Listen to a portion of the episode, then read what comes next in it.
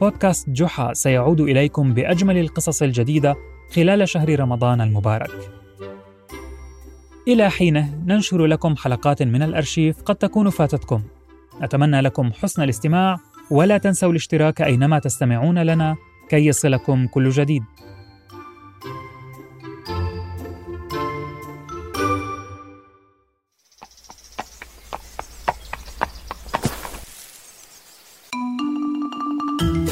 أنا سأحدثكم عن قصص جحا. لا، تسرحت يا شلهوب. أحتاج لأن أجمع أفكاري. أنا شلهوب حمار جحا. أتعرفون جحا؟ وحكيم الحمقى وأحمق الحكماء. قصصه لا تخلو من الذكاء والحكمة، وفي بعض الأحيان من الحماقة. فاستمعوا إلي أنا لأروي لكم الحديث المحبوب عن جحا والتاجر المتفاخر. في يوم من الأيام وفي سوق المدينة اجتمع جحا والتجار لاستقبال التاجر الجديد عرفان، الذي قصد سوق المدينة ليفتح محلا لبيع التحف والأواني. فدخل السوق على ظهر حصانه الضخم الذي لم أر بحجم عضلاته من قبل، وارتدى عباءة من الحرير زاهية الألوان مكسوة باللؤلؤ والأحجار الكريمة التي تخطف الأبصار بل وتعميها من شدة التوهج. اقترب منه جحا مبتسما ومرحبا. أهلا بك يا عرفان، أشرق السوق بأنوارك. نفش عرفان ريشه كطاووس مغرور، ثم أخذ يمشي بكبرياء كديك حبش. يبدو أنني متحامل بعض الشيء على الطيور، لا بأس. ما قصدته أنه كان يمشي وكأنه لا يرى أحدا أمامه، وقد تجاهل ملاطفة جحا له، ثم وقف قبالة جحا ورفع رأسه مبتسما، حتى قال أحد التجار: يا له من رداء جميل يا عرفان، هذا أبسط ما قد تجده في خزانتي. أرأيتم هذه الأحجار يا تجار؟ نعم رأيناها. إنها أحجار كريمة، وهذا لؤلؤ طبيعي. أما الخيوط فمغموسة بمياه الذهب. تصايح التجار من هذا الرداء العجيب الذي لم يروا مثله من قبل، عدا جحا الذي بدأ متضجراً من هذا الحديث غير الضروري، فانشغل بترتيب بضاعته من أدوات الخياطة حتى اقترب منه عرفان. هل تعلم يا جحا كم قيمة هذا الرداء؟ شعر جحا بالضيق من مباهاة التاجر المتعالي، لكنه آثر اللطف. ولما تظن ذلك مهماً يا عرفان؟ هل تنوي بيع ردائك؟ إن استطعت بحمارك الكسول للسرج القديم أن تشتريه فلتفعل. يا للعار، لقد شعرت فجأة بالإهانة، ووددت أن أركل التاجر، لكني حافظت على توازني لأني أثق بصديقي جحا، فجحا حتما لن يفوت فرصة للنيل من التاجر المتفاخر.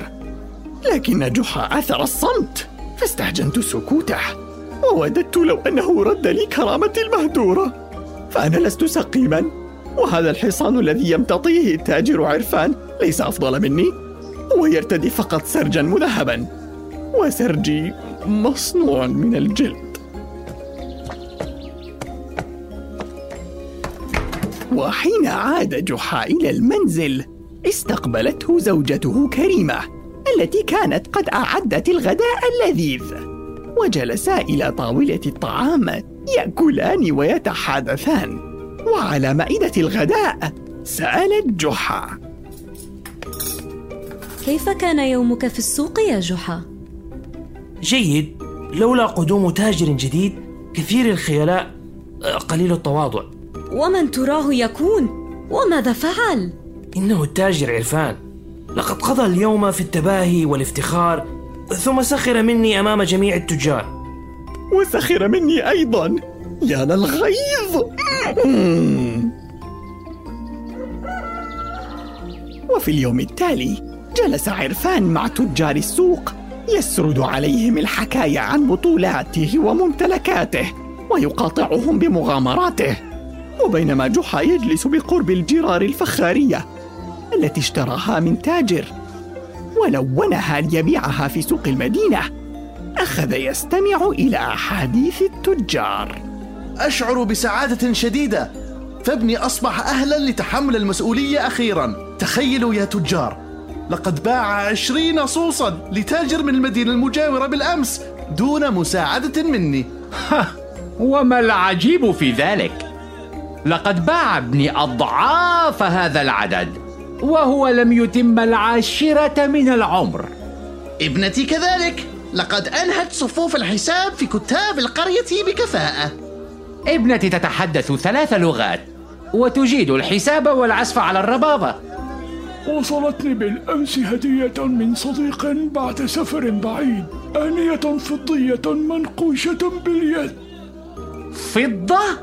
لم تدخل الفضة منزلي منذ عقود. اغتاب جحا من كلام عرفان المختال فتصدى له حالا. وبما تأكل يا عرفان؟ بأوان مطلية بماء الذهب يا جحا. لمعت عينا جحا بفكرة، فعرفت أن في جعبته خطة ذكية لتلقين عرفان درسا في التواضع. فجمع تجار المدينة في ناحية من نواحي السوق للتشاور في أمر عرفان، فانهالوا بالشكوى. لقد زاد الأمر عما يطاق، كل ما ذكرت أمرا عابه وقال أنه يملك أفضل منه، وكأننا في سباق. إنه لا يتوقف عن التباهي بملبسه وهندامه ومأكله ومنزله. أسعفنا يا جحا، فنحن نجهل ماذا عسانا أن نفعل. إن كان أمر هذا المختال بيدي لركلته ركلة أعادته إلى السوق القديم الذي كان يعمل فيه قبل أن يأتي إلى المدينة. لكن عوضا عن هذا الحل الذكي، قرر جحا أن يقيم وليمة لتجار السوق، وعاد إلى المنزل فوجد كريمة مشغولة بسقاية الزرع في حديقة المنزل، وما أن رأته حتى لاحظت ملامح الاستبشار على وجهه. تبدو سعيدا يا جحا، فما الذي تنويه؟ وليمة كبيرة في بيتنا. وليمة في بيتنا وأنا آخر من يعلم؟ ها أنا أخبرك الآن يا زوجتي الجميلة. هل تمانعين ذلك؟ يبدو أنك تخطط لأمر ما. ضحك جحا ضحكة خفيفة، فهو يعرف أن لا أحد يقرأ أفكاره مثل كريمة، فسألته: وما عساي أطهو لضيوفك يا جحا؟ أبسط المأكولات، حساء الخضروات.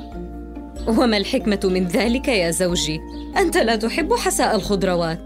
حين تنتهي الوليمة ستعرفين خطتي الجهنمية. فهلا ساعدت زوجك الحبيب يا كرمرم؟ وهكذا جحا يتودد إلى كريمة بهذا اللقب الغريب، كرمرم، حين يريد منها شيئا. وفي يوم الوليمة اجتمع التجار في منزل جحا، وجاء معهم عرفان، وارتفع نهيقي عند دخوله استهجانا لمجيئه وليس ترحيبا به. فكيف يعزم جحا إلى منزله هذا الرجل السفيه الذي أهان حماره الذكي النبيه؟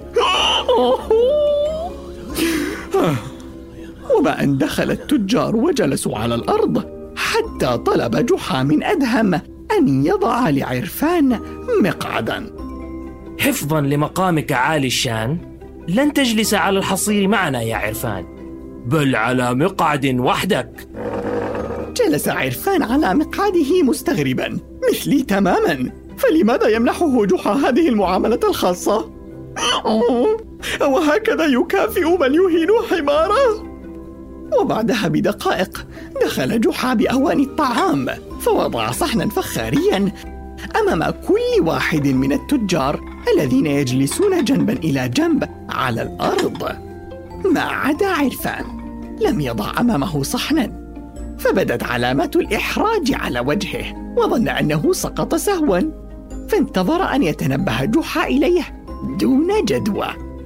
وبعد دقائق قليلة عاد جحا بالحساء، فأخذ يسكب من القدر الكبير لكل واحد من التجار في صحنه.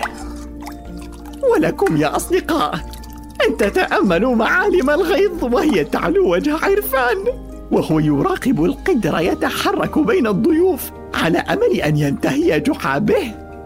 لكن لحظة، لقد تخطاه جحا دون أن يسكب له شيئا، وكيف سيسكب له ولا آنية أمامه؟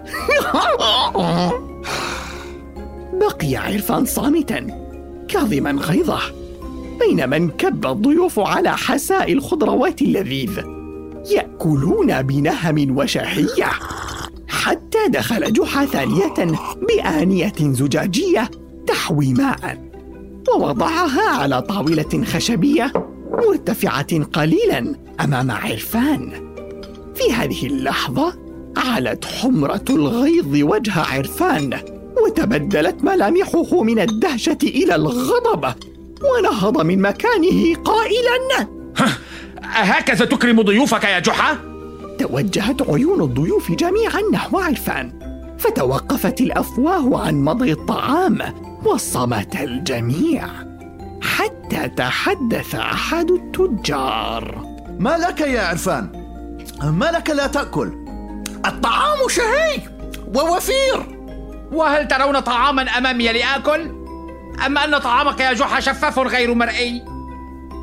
ولكم أن تتخيلوا كيف احمر وجهه واخضر وازرق. وفي تلك اللحظة الحرجة نهض جحا من مجلسه على الأرض، ثم اقترب من عرفان الذي وقف بكبرياء في جانب المجلس. معاذ الله أن تقصد بيتي يا عرفان دون أن أكرمك وأن أقوم بواجبي، لكني منحتك ما أستطيع تقديمه لمقامك. ما الذي تعنيه يا جحا؟ ألم تقل يا عرفان إنك لا تأكل إلا في آنية مطلية بالذهب؟ بلى، قلت ذلك. إذن أخبرني بالله عليك، من أين لي أن آتيك بآنية ذهبية في منزل متواضع هذا؟ تبدلت ملامح عرفان إلى التعجب والدهشة، فتابع جحا: ثم ألم تقل للتجار إنك لا تأكل إلا طعاما فاخرا يليق بمقامك؟ ولأنه لا طعام في هذا المنزل تنطبق عليه شروطك الصعبة، لم أجد حلا سوى أن أقدم لك الماء، فهو الشيء الوحيد الذي لم تعترض عليه بعد. ما هذا الحديث السخيف يا جحا؟ يبدو أنك تريد إهانتي واستصغاري، وتلجأ إلى هذه الطريقة لكي أترك مجلسك. هنا شعر عرفان بالحرج والانفعال، فهم بالخروج، فحاصره التجار وأغلقوا الطريق من أمامه. لن تدخل بيتي يا عرفان وتخرج دون أن تأكل معنا، ولقد خططنا لهذا لكي نكسبك صديقا لا عدوا.